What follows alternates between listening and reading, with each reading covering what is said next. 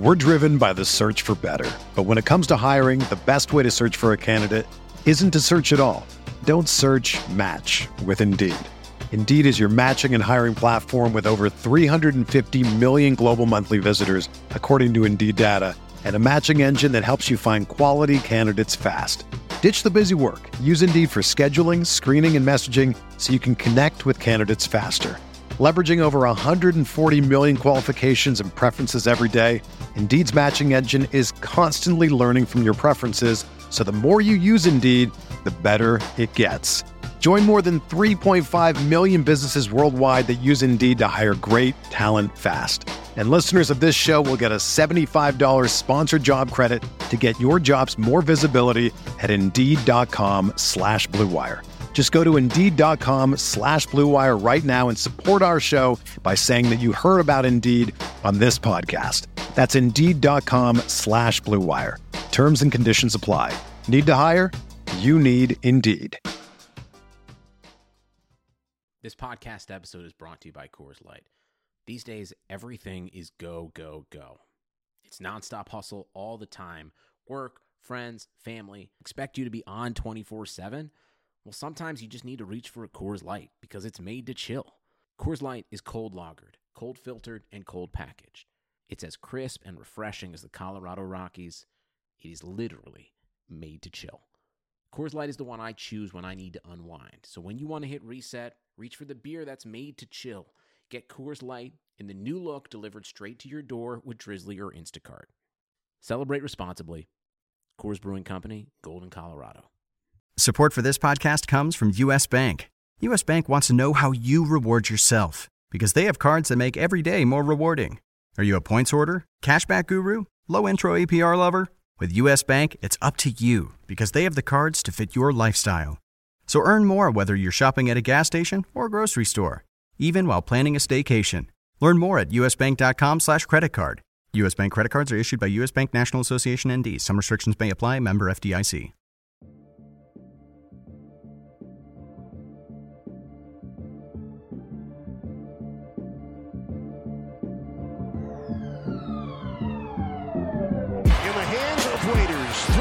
Left for three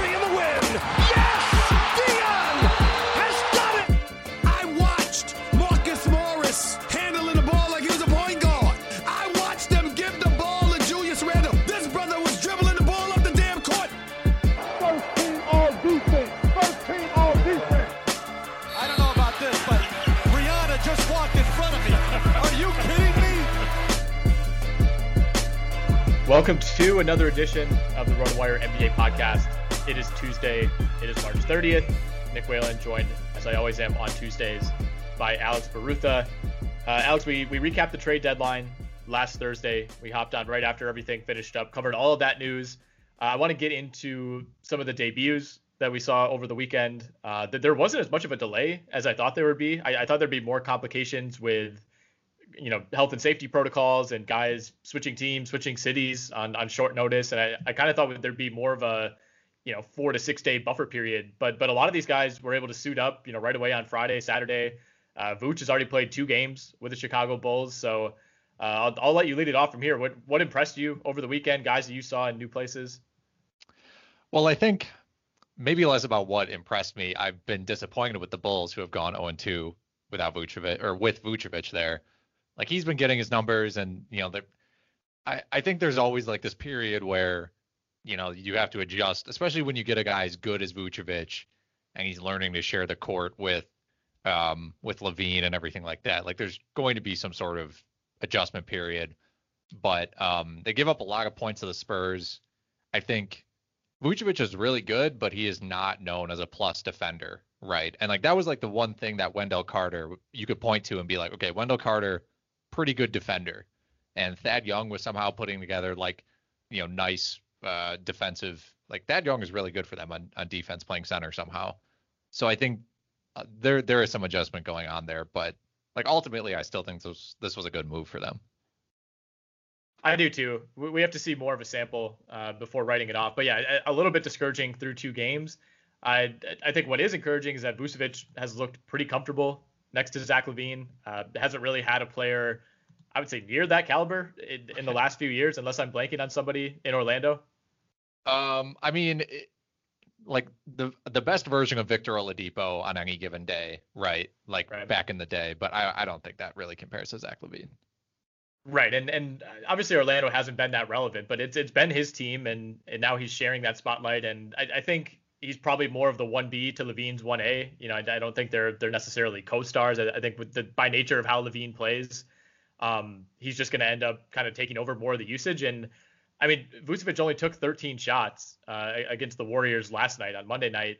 That was his second lowest total all season. His fewest shots he's taken in any game uh, since a game against the Clippers in late January when Orlando got blown out and he played fewer than 30 minutes. So something to keep an eye on uh, fantasy wise is just you know kind of how that workload ends up being distributed. He took 16 shots in his debut, which was a good sign, but only got to the line once, and he was basically taking 20 to 25 every single night yep. with Orlando this season. So a, a, little bit of a reduction there.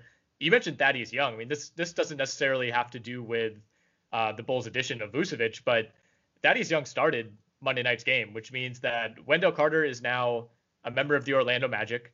Lauri Markkanen is now coming off the bench, and Coby White is now coming off the bench. Those are three of the Bulls' four biggest pieces we thought coming into the season. Yeah, and this looks even worse now that Markkanen didn't get traded, and then they're like, well, you know, now you're on the bench, and like I don't, you know, I don't always hate the idea of like a, a good team that happens to have young players on it, bringing those young guys off the bench for them to play together. I'm not like necessarily opposed to that, but I feel like and I think for Coby White it makes sense because he he profiles as kind of like that like kind of microwave scoring sixth man, right?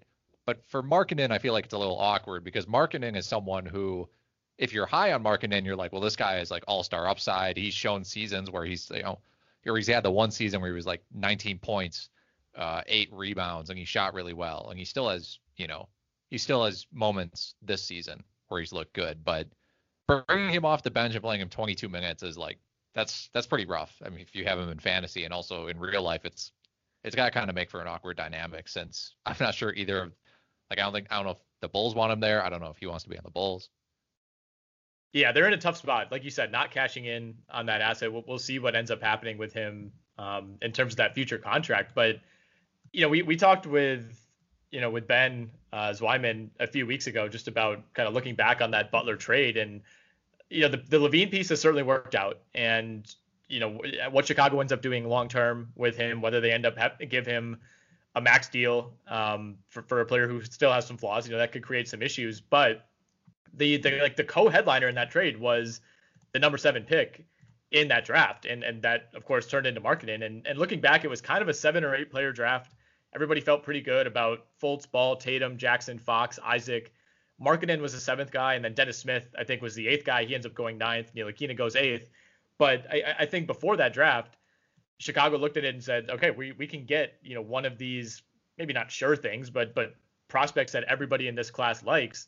And, and uh, Markkanen certainly hasn't been a bust on like the Josh Jackson or or the early Fultz level by any means, but I mean that was your your kind of primary return in a superstar trade. And and here we are, you know, four years later, and and once again the team giving up the superstar looks like it's getting the short end of the stick. Yeah, I Markkanen it's tough because I I think part of his like I feel like we don't know yet what his role should be on a good team. Um because you can look at his numbers this year and he's scoring 17 points a game on 13 shots. That's great. He's 39% from 3. He's one of the best, you know, three-point shooting seven-footers we have in the NBA. Like we can kind of, you know, go back and forth about how good he actually is, but that's true. Um you know, he's not a great rebounder. He's obviously not going to pass that well, and he's again, he's not someone that's great on defense. So where does it's kind of like where does he sit in the like is he going to be your you know your fourth or your fifth option? And it's like obviously he's going to want to get paid like he's you know a top two option because he's 23 years old and putting up 17 points a game on good efficiency. Um, it's tough. Like it's just you don't. They got a good player. I think Lauri Markkanen is good. It's just he's he's kind of in that zone where I think it's tough for teams to gauge how much to even pay a guy like this. You know, what is your future? Uh, it kind of reminds me of Lonzo, someone we've we've talked about a lot. It's like how much can you really pay this guy who maybe doesn't project to be a top two or three option on a on a really great team? Yeah, and I think Lonzo's been better and more consistent. They've had similar injury issues, but I, I think Lonzo's shown a lot more that you'd feel good about, you know, giving a four or five year contract to than uh, than Lauri Markkanen has. And they're in the same draft, so they are kind of in the same boat. That is a good comparison. I mean, going forward, assuming Chicago does resign LaVine, which I, I think at this point seems pretty likely, a heck of a lot more likely now than it did a year ago when it felt like he was more treading water. Like to me, it feels like he's actually taken a step forward this season, which I don't think you could necessarily say uh, in years past. You have Vucevic through 2022 23. That contract goes from 26 mil this season, 24 next season, 22 the year after. So you, you do get a little bit of a monetary break there. And, and, in terms of the current contracts that are being doled out to guys like Vucevic, that is kind of a bargain. And I, I think that's another thing to consider with this deal for Chicago is it's never gonna we're never gonna look look at that Vooch contract and be like, man, they just cannot get rid of that in 2023. Like it's always gonna be tradable if it needs to be. But I mean, if you're Chicago, what's the next step? Because if you don't believe that Markkanen can be at least the third guy, which at this point is probably 50-50 at best. I mean, right. Patrick Williams looks looks fine, but doesn't look like he's going to be the type of player who you know is all of a sudden going to be like helping you contend for a title in year two or year three. That's more of a long-term situation. I mean, Coby White has probably taken a step back this season compared to what he showed at the end of last year. Like you know, what, what, what do you go do? Do you go hunt somebody in free agency to be that third guy, or are you kind of content to play this out with Vucevic and LaVine? Because if it's option two, like I don't, I don't even know what the floor is for that team. Like Vucevic and LaVine are probably good enough to keep you in the seven or eight range for sure in the East, but I, I don't really think that you can, you know, lie to yourself and, and convince anybody that you're on the same level as Brooklyn or Philly or Milwaukee. Right. I think they, I mean, they have, I think they have to do everything they can to like try to keep Mm, their young guys around that they like because when you're a competitive team, those rookie contracts are so valuable because they allow you to go above the cap and everything like that. So like in theory, keeping Markkanen would be great, but I think I think they do. I think they really do have to push to get a third guy because I don't know many people who really think Zach LaVine or Nikola Vucevic can be your number one option. And I think there's a lot of people who probably don't think they should be your number two option necessarily. I think that's a good step because I mean in this situation one of them is your number two option, but you want to at least try to find another guy. I think that's on their level. Um, I don't know if they'll be able to get someone like above them because that's just that's going to be really tough. But if they can get another player who's a similar skill level as them, just kind of like a fringe all star or like a decent all star, I think that would be great. It's just like that's not easy. Right, and and again, this we've harped on this all year. It it just speaks to like where the league is at right now, where you, you have two all stars. You have a guy who is one of the leading scorers in the league and you know has taken a major leap this season and and is really starting to look like a a great you know potential like 30 point per game guy in the modern NBA. And we're looking at it and being like, ah, they they they might have to blow this up. Maybe they shouldn't re-sign that guy. You know, like there's there's such a small concentration of guys who you say 100% yes for sure sign that guy to the max or the super max and and Zach LaVine, you know, right now, if you're ranking the best players in the NBA this season, is certainly in the top 15. I mean, maybe if you're if you're taking into account the last couple years, he's not that high, but he's definitely in that mix this season. And and at the same time, there's still a lot of people that would say I I don't want to pay Zach LaVine a max deal. Right. And I think, you know, they have to go it's tough because there are going to be some guys in free agency who are interesting. Like DeMar DeRozan's a free agent and Victor Oladipo is going to be a free agent. And I think they should probably push for, you know, one of those guys, but I don't know how well they really fit, you know, with yeah. with the team necessarily. Like that's tough. Um, and then after that, you know, I'm just kind of looking at the contracts that are ending this season. You very quickly get into like Tim Hardaway Jr., Evan Fournier, Dennis Schroeder. Yeah. Um, and those will all be nice pieces to add if you're planning on like if you strike out on those other guys and it's like, well, if we can hey, if we can add, you know, like if we can add DeRozan and we end up keeping Markkanen and just going like all in on these young guys and hoping they develop, that's something. But you that does kind of like I feel like you are in a position where, you know, uh, there's a chance they could end up just being one of those teams in the East that's like top six every year for the next three years, and maybe they win a couple first round series and they make the second round interesting. But um, it's hard to envision like a them competing for a title if you know LaVine or uh, Vucevic is like one of their top right. two guys. So here's the question: Is it possible to even build a title favorite, like a team that you feel really good about winning the title, if you don't have one of those top five to seven at the absolute most guys because some teams have multiple. You know, the Lakers, you know, when, right. when Davis is healthy, is, is probably a top seven guy. The Nets certainly have multiple. Like, I, I feel like with Chicago, like the absolute best case scenario is you build a team that feels like Utah this year. Yeah. And there's still a lot of people, myself included, who are like, Utah's not winning the finals. I don't, I don't see Utah pulling this off. Like every two or three years, we get a team like this that looks awesome. All the pieces come together and then you get to the playoffs and you're reminded that it's a superstar league and the teams that have the superstars tend to win those series so it, it almost it's, it's such a weird dynamic and i feel like so many teams in the league are in the spot where it's like we don't have one of those guys we'd just rather have nobody you know we'd rather be starting Chasson Randle or Saddiq Bey than even try to get one of those guys you know it's like is it is it almost better to be in detroit situation or you know the current orlando magic situation than it is to be a team like Chicago where you have two really good players, but you don't have any great players. You know, you mentioned somebody like DeRozan, Fournier hitting free agency. Like the Bulls adding DeMar DeRozan or, or adding another like kind of good free agent, like that wouldn't change anything for me. Like short of adding LeBron James or Kawhi Leonard or Kevin Durant, like it, it just doesn't feel like they could stockpile enough good role players where it would convince me that they're better than the team that has two superstars. Yeah, to I think to kind of jump into that tier where people start taking you seriously as a title contender if you don't have basically an, like an MVP caliber player on your team yeah. is like re- is a really deep bench and extremely good coaching, which is what Utah has. Utah has a great bench. They're coached really well. When you watch them play, it's like the ball is on a string. Everyone knows where they're supposed to be, and also good defense is part of that. And I think Chicago has an opportunity to build a really deep team, right, with all these young players that they have and stuff like that. Yeah. But they would probably need a step up in coaching, even though I think Billy Donovan's pretty good in general. Mm-hmm. And they would probably need to get better defenders because that's their main problem right now. Oh, is yeah. they're they're not going to be able to defend anybody. So, and that's right. kind of where they they diverge from a team like Utah. Yeah. And your top two guys, San Antonio team. True, right? And your top two guys don't defend. They're they you know they they try, but they're just not good at it, and that's a problem. Um, and it, you know, when you don't have a superstar or, or certainly two superstars, you basically have to hit the jackpot on every other role player, right? You know, you can't just fall back on LeBron giving you 42, 10, and 10 in a game six. You know, you you need you need to hit on like every single guy numbers three through 10 on the roster, and those guys need to be playing really well basically every single night to offset the gap in talent. It, it's just a it's a super hard way to build a team. You know, every now and then you see one that works, but you know, even even the teams that people point to, like you know, the Raptors and and Mavericks, the kind of the non-super teams that won a title. You know, one of those teams had Dirk, one of them had Kawhi Leonard. Right. Yeah, and the I mean the thing about the you know the Bulls is they're they're locked into enough where really it's like they have a they have an all-star guard and they have an all-star big. So probably what they need is an all-star wing.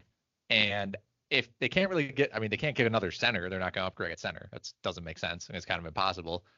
And they, do you really want another guard? Like you, maybe you do, taking the ball away from Zach LaVine.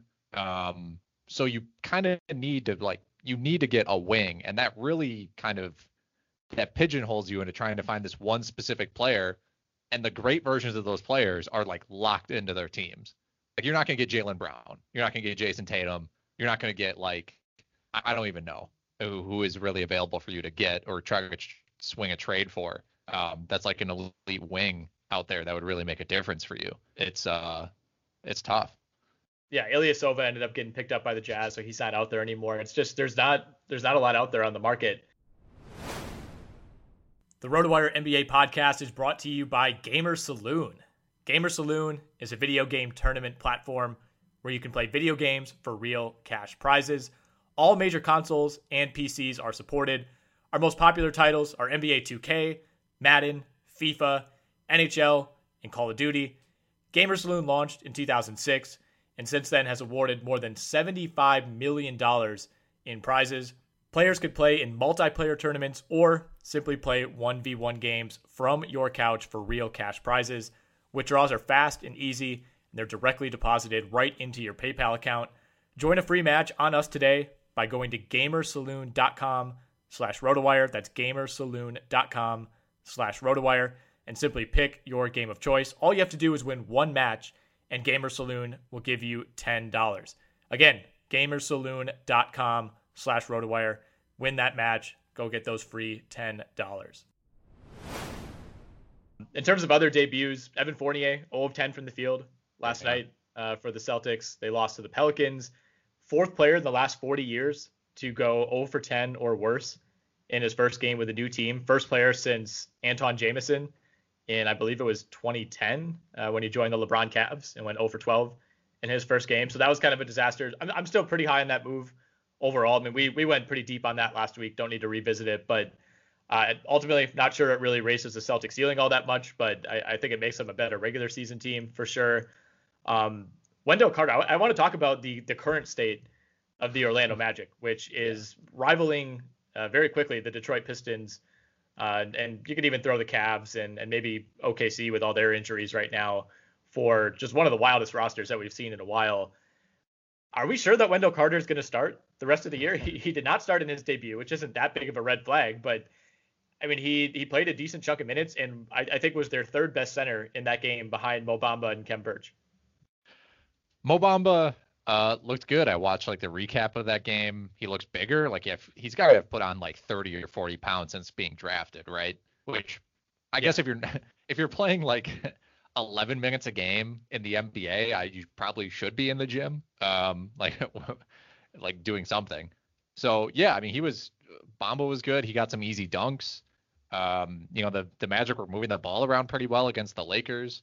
Um, he had three blocks. Like I, I mean, I think for you know for the Magic, I don't know why Khem Khem Birch is there. I don't know why he's still getting so many minutes, but um, you know, I guess if you're if you're Orlando and you have two centers on your roster like Bamba and Carter, and it's like, well, you know, let's more or less split the time between these guys, kind of like see who pans out more. That's not necessarily a bad way to go about it. Um, and I, honestly, I would I would love to see some lineups around where they're on the court together. I think that would be you know like interesting and fun. But who knows? We very well may see that. Although you know they have Otto Porter, who apparently they're going to keep around. Uh, you know Chuma Okeke, the first round pick from yeah. 2019, uh, has been playing a lot more minutes. That's been one of the silver linings here. And I mean, Terrence Ross has also been hurt. So once once he comes back, I think we'll actually get a real look at what this rotation could be for the next 25 or 30 games or whatever's left. It feels to me like they could look be one of those teams that like looks okay for a week, and we're like, hey, you know, these guys are coming together. You know, there's a bunch of scrappy cast-offs, and then they'll lose like 17 in a row to end the year. Um, at the same time, like you you mentioned Bamba you know, my thought when when Carter went there is like, okay, this is going to be great. There's zero pressure situation as a guy who's a top 10 pick you know, kind of a chance to reset. Obviously, it wasn't going well in Chicago. Uh, you kind of forget that Mo Bamba was drafted even higher in his draft than, than Wendell Carter was in his. So like the Magic have just as much invested in Bamba as they do Carter. So there's there's maybe not this, you know, kind of back of your mind obligation to to start Wendell Carter if Mo Bamba's playing better. Right. Yeah. I it's you know, I mean Orlando should be in a spot where they're just kind of picking up reclamation projects, right? And like I sure. I I don't really like saying that about Bamba or Carter because it's only been a few years, and especially for Bamba, who's been on the team the whole time, you can't really claim he's a project or reclamation project. But you know, they got R.J. Hampton too, which I think was good for them. Um, yeah. It would be nice for them if Gary Harris worked out. But yeah, I mean, it's a it's a really weird situation like for them at center. It's kind of like unlike any. I mean, would, I mean, the closest thing to that would that be like you know, the 76ers had Nerlens Noel and Joel Embiid for a while. Like very different yeah. situations, mind you. But like Yeah, which which one of these guys is Embiid? uh Bamba, I think. I think Bamba, yeah. I don't know. Well, they also had Okafor too. Yeah, they also had Okafor. So I think Birch is then Okafor in this scenario. that, that is 100% what this uh what this Orlando yeah. Magic situation is. Okay, uh, we'll, we'll, get back to some of the buyout guys. Andre Drummond is set to debut for the Lakers on Wednesday. We just found that out about an hour ago, but we'll, we'll hit on that a bit later. I, I want to talk real quickly about the MVP. And I said to you about 30 minutes ago before we hit record that I didn't want to talk about the MVP, but I it, I don't know how I feel about Harden at this point. I, I think Jokic is the rightful favorite. I think as of right now, he's on track to win it. I would be totally okay with that. He's been – start to finish, the best statistical player in the league. Totally okay with that. I think I've, I've come around to the possibility of Harden winning the MVP. And, you know, he said himself on Friday night, I am the MVP. Most people did not take that well, um, given his reputation, I think, among fans and the media at this point. But man, I mean, I I think it's been it's Jokic, Harden, and, and Giannis that have played the best for the last month or two, and I, I you know I I kind of was able to I was willing to cross Harden off when he left Houston, not only because of the precedent that no player traded midseason has ever won the MVP, but I just thought it was so messy for a guy whose reputation was already iffy at best with a lot of media members, guys who vote on this award. I, and, and I think there still will be a lot who just won't vote for him no matter what. But my main reason was I don't I don't give a lot of you know respect when it comes to the MVP to guys who join a super team. You know, it's one thing maybe if you form the super team around you and it just kind of happens. Like I I don't really understand all the all the the hate that's going towards KD right now, just because it's like if, if these guys want to come play with you, you're not going to say no. Um, but if you you know if you go seek that out and you know are, are happy to be the kind of the third guy, you know, playing with a, another MVP in Durant. Um, and we saw it in Golden State. You know, Durant and Curry weren't winning the MVP when they were playing together. It's just kind of how it was. The key is that Durant has barely played. He's played like what four or five games with Harden, if that. We have no idea when he's going to be back. It, it, it always seems like it's going to be this coming week, and then it's another week or two. And we're getting to the point where those guys might only play 20, 25 games together the entire year. And and again, I, I don't think that Harden is going to end up winning it. I think there's too many people who were rubbed the wrong way by the Houston situation. But I mean, he's making a really, really strong case because Kyrie's also missed a ton of time. Like he has been the engine uh, of this Nets team, by far their best player since coming there. Does this remind you at all of? I don't remember what year it was, but like late stage Big Three Miami Heat, where it was like LeBron played every game, and then Wade was like his knee was always sore, and yeah. the amount of games that like Bosh, Wade, and LeBron actually played together was pretty slim. And if so, your case for LeBron as MVP that season like made sense because you were like, yeah. A lot of times he's just out there by himself with like him and Birdman and Mario Chalmers. Um, yeah. You know. So well, I think so. LeBron won. He won the MVP his second and third year in Miami. So that you know that kind of bucks the trend of not winning it on a super team. But you know he was penalized the first year certainly for for going to Miami. Didn't win that one, and I, I think KD won it in 2014, if I'm not mistaken.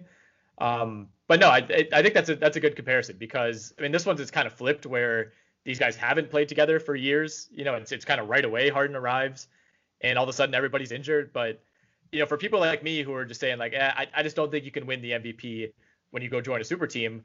He he attempted to join a super team, but said super team hasn't really formed because the the best player of them all has barely been healthy. right.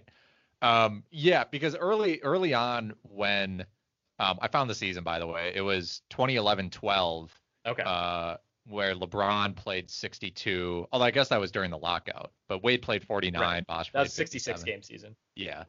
Anyway, yeah, I think early on when they were all healthy, uh, uh, Harden, KD, Kyrie, I was like, this doesn't make sense to vote Hart. Like again, this is big three situation. How much credit can we give one individual player when all these players are all NBA caliber, essentially. But you're right. Now that, you know, Kyrie's missed a lot of time, KD especially has been out, and Harden is like running, he's like Bruce Brown pick and rolls into like just a ton of wins. Like you kick out to Joe Harris, and it's like, you know, he he has become I mean, he still is a one man offense and always has been. Um, yeah, I mean, the, there again, there's just not much more we can say about Harden that hasn't been said. He's one of the best offensive players of all time. Um, and like so any roster you throw him on, he's going to be in a situation where he can finish top three in MVP, I think. And it helps. I mean, so much of this helps that Joel Embiid is out and it's still not really clear when he's coming back, and LeBron is also in the same situation. And so voters can be like, well, I don't really want to vote for Embiid and LeBron. They missed, you know, 20 games or whatever. And it's like I don't really want to vote for Giannis because of that situation. And it's like, well, I, you know, I'll, I'll never vote. You know, voting Lillard over Harden will make me look bad. So yeah. I think I think a lot of the narrative or like a lot of things are working out in Harden's favor. I think is what I'm trying to say. Like, yeah. I think he's going to get a lot of votes just because of other narratives and other players getting hurt. Um, sure. Which yeah, that's certainly been a factor. Yeah, I mean, if Embiid and, and LeBron don't go down, we're probably not even having this discussion. And Harden certainly is not listed at plus 550 on DraftKings to win the MVP right now. That's a, that's a huge part of the narrative this year. Is that arguably the number one and number two contenders are are going to miss enough time that it might ultimately knocked them out of the race. So, you know, in a normal year, this probably isn't even part of the conversation, but it's it's been a major factor in in Harden kind of climbing back into a race that nobody thought he would be in the day that he exited Houston. Right. And the thing is like his help at this point, I mean if if you put Kyrie on the team for like most of these games, I still feel like his his level of help isn't that much different from Steph Curry or Dame Lillard or Doncic. No. Uh, and I think all those guys or I think all three of those guys, especially Lillard and, and Curry, should be in the discussion for MVP. Um, and I'm not opposed to I w- I wouldn't be opposed to voting Lillard over Harden right now, but because uh, I mean, if you talk about Damian Lillard's season, it's like there's a guy, another guy who's putting up like 30 points, eight assists, yeah. and McCollum and Nurkic were out for like 20 games. I mean, his Right. the second best player on his team for a long stretch was like Covington. I, I don't I, like I don't even know Gary Trent, Yeah, hello? Yeah. Yeah, no, Lillard's going to be right there. I mean, I, I it depends how much time Embiid and LeBron miss, but I mean, in the in the unlikely event that Harden were to go down at some point, that's when it would get really interesting. I think Right. between Jokic and Lillard, because that would that would obviously bump Lillard up a little bit. But I mean, Harden's just been incredibly durable. Not really something that's talked about much with him, but that doesn't really seem like a possibility of, of him ever missing more than one or two games at a time. Uh, let's get to some of the buyout guys. I mentioned Drummond. Uh, he was joined the Lakers on Sunday night. Did not play in their game on Sunday, of course, but we'll start right away on Wednesday. And this isn't really something that crossed my mind until it, a reporter asked Vogel today, like, have you had any conversations about buying out Marc Gasol?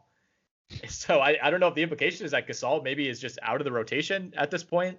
Uh, those guys obviously can't play together, and you would you would think Drummond probably plays, you know, once he's back in shape, probably plays 30 to 35 minutes. That doesn't leave a whole lot for Gasol. The Lakers do like to go small every now and then. Um, and then when Anthony Davis is back, I mean, I, I think that could pretty much be the end of the Gasol experiment for the Lakers, which has been, uh, and I would like to take a small victory lap on this because I, I thought he was washed last year. It's been kind of a disaster. Like every now and then he'll have a game where he has two blocks and six assists, and you're kind of reminded like how smart he is. But Marcus Gasol is is a, a complete shell of himself, you know, even from two years ago. Yeah, I think I mean last year in the playoffs there for Toronto, there were some moments where it was like, boy, like Yeah, it was bad. Should I he be out the on the court? him. I know. I mean, I why not take him if he wants to? Like, he's basically free, right? I mean, Yeah. that that's the thing with like some of these buyout situations that I think people overlook, just in terms of like, I like this isn't necessarily about Gasol, but people on Twitter or whoever will be like, you know, all you know, Aldridge isn't really going to help them, or like Griffin's not really going to help them. It's like they're like you're getting these players for free. Like it's do what it you, it's like do you want Timothy Luwawu-Cabarrot and Nicolas Right. Claxton in your in your in your closing five, or would you rather have Blake Griffin or Lamarcus Aldridge? Like what are we really arguing about here? They didn't really have to drop anybody worthwhile. It's like what do you, there's zero loss. Um anyway. Yeah, Gasol is pretty much done. I think Drummond I mean Drummond should play 30 minutes a game for them because I mean Montrezl Harrell is also like they clearly don't really trust Montrezl Harrell, Harrell, Harrell at all. And like, you know, Drummond will at least get you 15 boards. Um, so, I mean, I and I'm not out on him like for the playoffs either. I think he can be valuable in the playoffs. You know, Yeah. his free throw his free throw shooting is a problem, but you know, if they start doing hack a Drummond, just take him out and put AD at center. Not a big deal.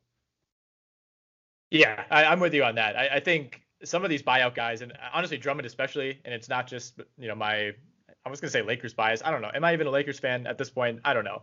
But he's he's not 35. Lamarcus Aldridge is 35. Andre Drummond has not had 75 knee surgeries. He's not Blake Griffin. Like there's, I, I think we've become a little too low on him, and the expectation is not that he's going to play 40 minutes in Game Five of the NBA Finals and and give you you know 35 rebounds, some sort of Wilt Chamberlain number. Like I think when you consider the other talent that's been on this roster, it's not that great. You pull Davis and LeBron away, all of a sudden this team looks like it's a you know bottom five to ten team in the league. Like just adding somebody like that uh, is going to help. But do, do you have the same thoughts as I do about Aldridge? You know, where he'll have a moment here or there, but um, just kind of nice to have somebody competent that you could trust out there for 15 minutes, even though you know you're not expecting him to carry the offense like he was for teams two, three years ago. Yes. Like I think I think just getting as much basketball IQ on the court as possible and as much playoff experience as possible, just on your roster, maybe. Not not even necessarily on the court, but just uh, in your locker room on your roster. As long as they don't have some like completely insane version of themselves in their head where they're like still a top 10 player, I think that's valuable, you know. And I think I think Griffin I think I think Blake is very aware of who he is as a player at this point. I would like to imagine Lamarcus uh, Aldridge feels the same way. Um, but yeah, I mean, this is a this is a win for them. I mean, was, I, I don't know how you would. I don't think classifying this as like, well, this might mess up the chemistry or like, oh, Claxton is better or whatever. I don't think that's. I don't really think that's meaningful it, conversation. Like, has that been a take? Yeah, I mean, people. Well, people. I don't know. There's like the people who hate buyouts, and there's the people yeah. who think like, oh, you know, like no way Griffin's better than Bruce Brown. It's just not. Eh, so I don't know. It's. I mean, there's something to be said just about the reliability that somebody who's been in the NBA for 10 years brings versus somebody who's bounced around the G League, you know, for the last few years. Guys like Claxton and Brown, like yeah, they've been good, but at the end of the day, like you you want that veteran experience, even if they're at a completely different phase of their career. Speaking of which, Jeff Teague has landed with the Milwaukee Bucks. I sneakily kind of like this move. I, I, don't know if the Bucks are still in on Austin Rivers. That seemed like it was about to be a done deal uh, on Sunday, and haven't really heard much about that since. But I mean, if they have to settle for Teague, I, I think that's fine. Uh, obviously, his career has taken a, a, pretty dramatic drop over the last year or two, but I have to imagine he was better than what DJ Augustin was giving them. Yes, I think. I mean, DJ Augustin was pretty bad. Um, That's the, the version the version of DJ Augustin that the Bucks had was I, I don't even know how to explain it. It was just like I don't even know what he was doing out there half the time. It was very confusing. Um, but like I mentioned, you know, with the Aldridge and Griffin, it's like you're getting playoff experience from this guy, uh, from Teague, and someone who's familiar with the coach. Right, he played with Budenholzer for oh, like eight years or something like that.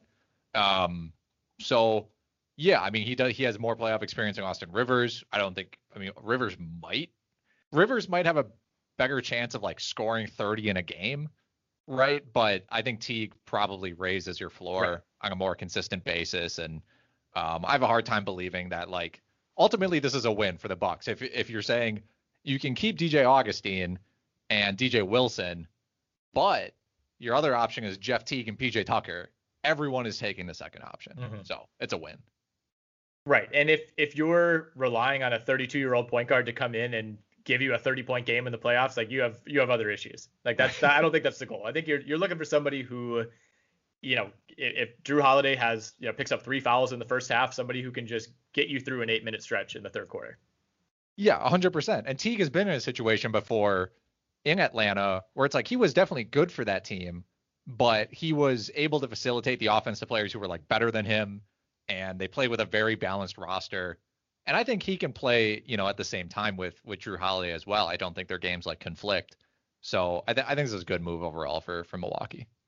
I, am just verifying that he was in fact an All Star that year with Atlanta, right? He was, yeah. Oh 14, 15. Also, also a co-player of the month, I believe, with four other players.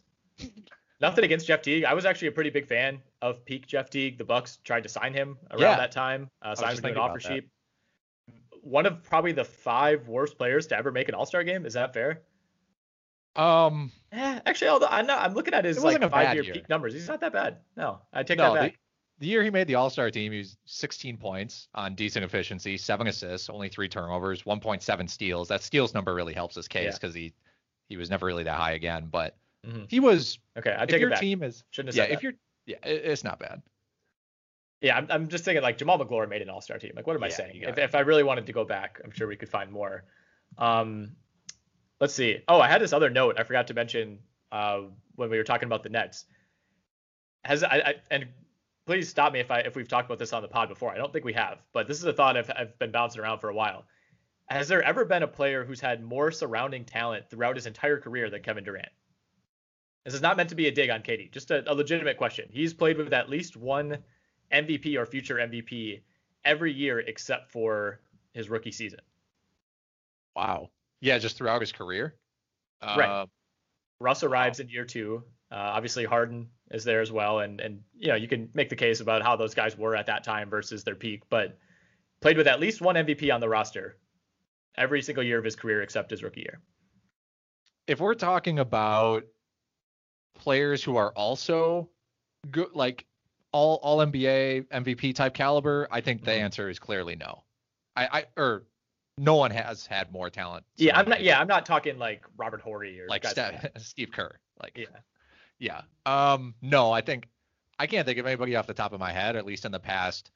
Because when you you go back and you think about okay, the last you know 15 years of basketball, it's pretty much like LeBron and his teams were you know I mean if you can you can discount his first six seven years just because the their surrounding talent there was just awful, and KD just got dropped into a situation where again like you mentioned like he just got put next to future MVPs, um, Right. and then he went and played with Steph Curry. Um, all those guys are gonna make the Hall of Fame. All those Warriors guys are, I think, are in. Yep. Um, I think I think Iguodala is going to get in eventually too. I personally, I think if you win a Finals MVP, you should be in the Hall of Fame. Yeah. So Right. And, For and me, he was an all-star. It wasn't like a complete out of nowhere situation. no, I mean, it wasn't. It wasn't. But yeah, I mean, I, I think Magic Johnson comes to mind. You know, basically anybody who played on those those Lakers and Celtics teams obviously had a ton of talent, but part of the reason a lot of those guys are so revered is because of how great Magic was. You know, and, and obviously he played with Kareem, who had a whole separate career basically before Magic even arrived. And you can make that case for KD too. You know, maybe Russ doesn't become the player he is, or Harden doesn't become the player he is if he's not going against KD and learning from KD. Um, but at the same time, I mean, it's it's just kind of a crazy confluence, and and a lot of it just goes back to how well OKC drafted for those first few years. You know, after moving to Oklahoma City from Seattle. yeah, I don't, I don't blame Kevin Durant for like No, not well for that and, and just for not like I just I would have loved to see him be like the guy on a team. You know, I know. I think I think once. for yeah for any for any player that good or any player in an MVP discussion, I would just you know like it's always fascinating to think of the idea like well what if what if we put that version of the player on like LeBron's rookie team? You know those Right. rookie cat like what could Durant have scored 40 a game? You know something like that. Um, Yeah. and we'll just we'll never see that. It's too late now. The Achilles Mm-hmm. injury, you just never know. Um, but I also don't think it should take away from his case of potentially being the best player in the NBA at any point in his career. You know, I think there there is a point where we probably could have said Kevin Durant was better than LeBron. Um, but it's just it's harder to make that argument when again you're surrounded by Steph Curry and all that Right. other talent. Yeah, and I, obviously him voluntarily going there, yeah, I, I think kind of rubbed people the wrong way. But yeah, we've we've never seen it like with LeBron. You know, we had, and this was no fault of his own. Like if the Cavs were just better at drafting and making transactions, Right. you know, maybe he'd be in that same situation. Like he played seven years with no talent around him, so we we basically got an entire phase of his career as the unquestioned number one guy. That changes in Miami for a little bit. It you know he plays along alongside Kyrie in Cleveland. But then again, even in like phase three of LeBron's career, we get that random one-off 2018 year where it's him and Jordan Clarkson going to the finals. And then even his first year in LA before he gets hurt, he plays 55 games with Kyle Kuzma and Lonzo Ball as his second best players. Right. Yeah, I would I would love to just see a, a one-off situation like that where where like I kind of wish Durant would have never gotten hurt and there had been some sort of gap year, like he had just played out last season with just him and Kyrie in Brooklyn. Um, because I mean, going forward, I just the you know he's what 32 years old. Like the way that this team is constructed, I I don't know that we're ever going to see a peak Kevin Durant season where he's just the sole guy. I don't think it's ever going to happen. No, it seems uh seems close to impossible. Yeah. Unless like he just did something at the end of his career, which Right. again, I, I you know, I mean, well, I- mean, a lot of it too is LeBron going too far. I, I think going too far all in, you know, and pushing teams to make transactions that are short term, and then, you know, he ends up being the one kind of holding the bag at the end in Cleveland, where it's like, I, I guess he could have forced his way out like other players have. He's just he's just never really done that. But you know, Durant's I think been a lot. He's been smarter about it. He hasn't been as forceful about going all in. He's been kind of more hands off, and I think that's that's helped result in him just being in these really good situations. You know, he hasn't he hasn't kind of put himself behind the eight ball in, in the way that LeBron has. right. And yeah, I mean, well, that last situation, the last season for LeBron was, I mean, Kyrie forcing his way out of there, Yeah. threatening the knee surgery. I mean, what were they supposed to do? No, You know, exactly.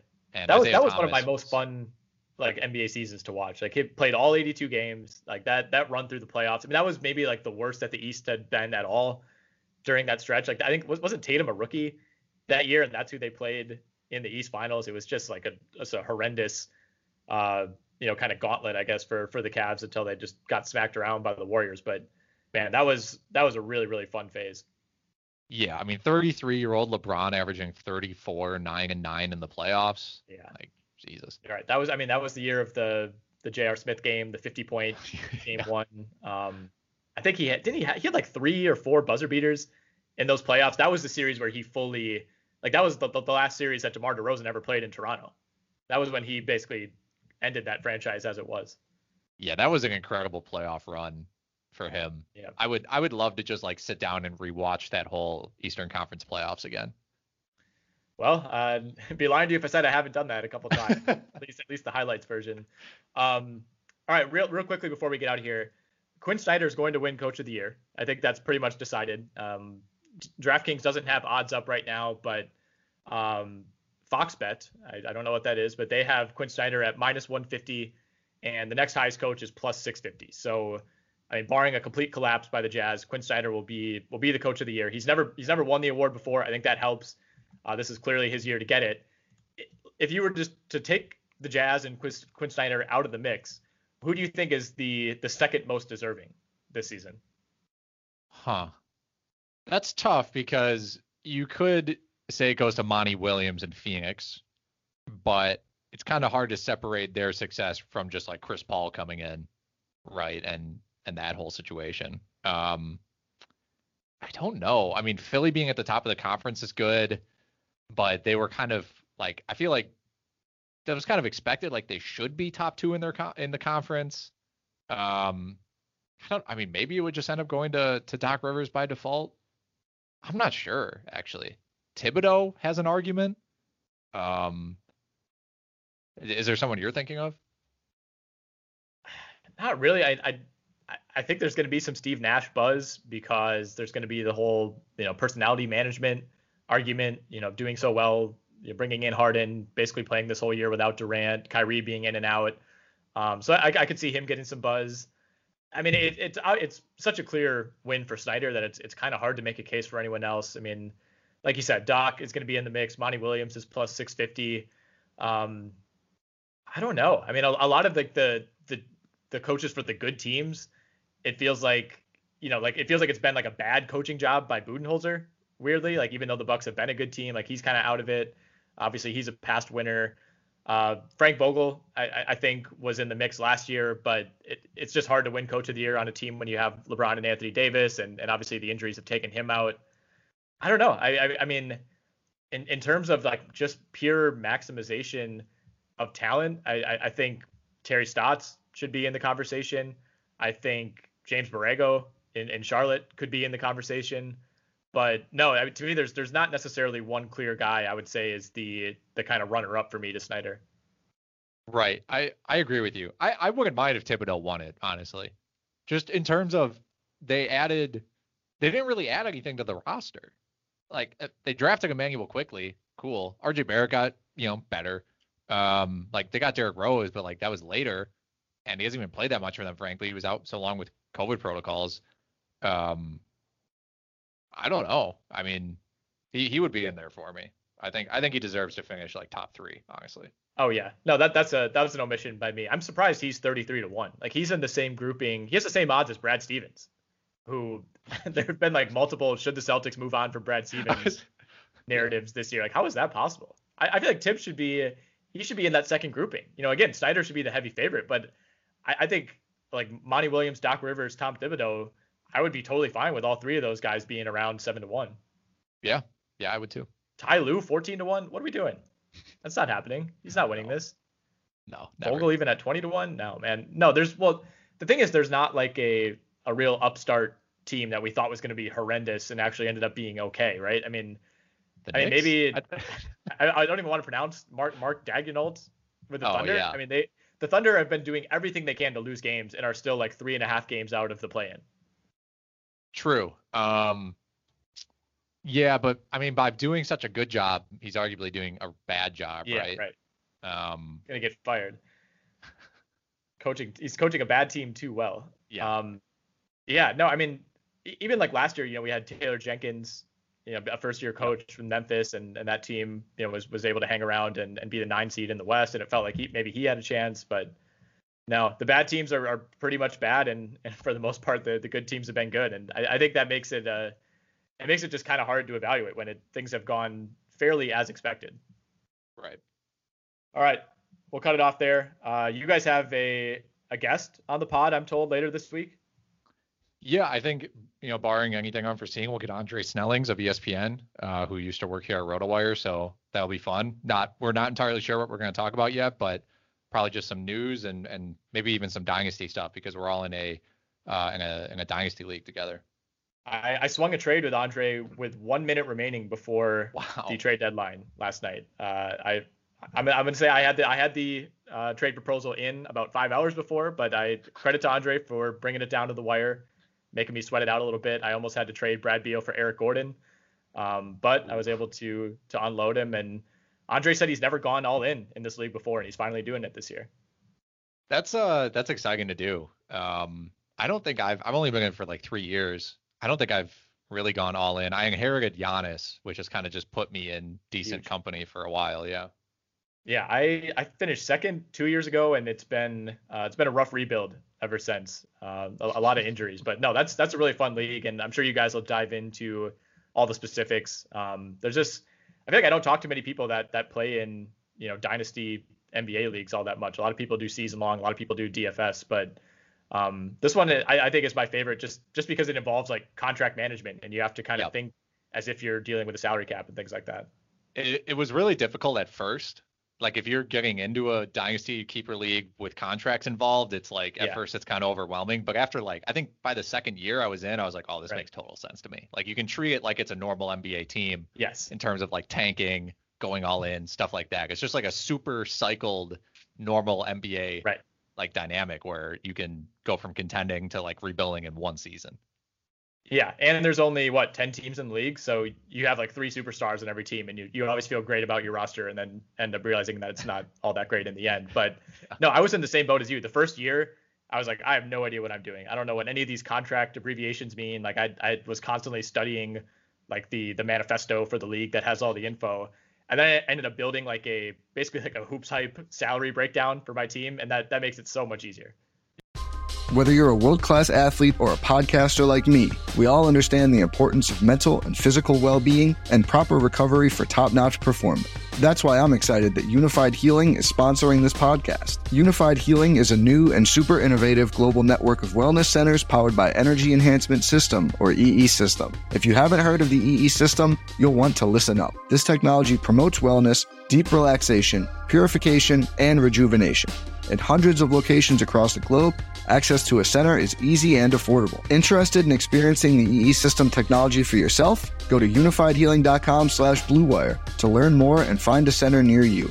That's U-N-I-F-Y-D healing.com slash bluewire. No material or testimonials on the Unified Healing website are intended to be viewed as medical advice or a substitute for professional medical advice, diagnosis, or treatment. Always seek the advice of your physician or other qualified healthcare provider with any questions you may have regarding a medical condition or treatment and before undertaking a new healthcare regimen, including EE system.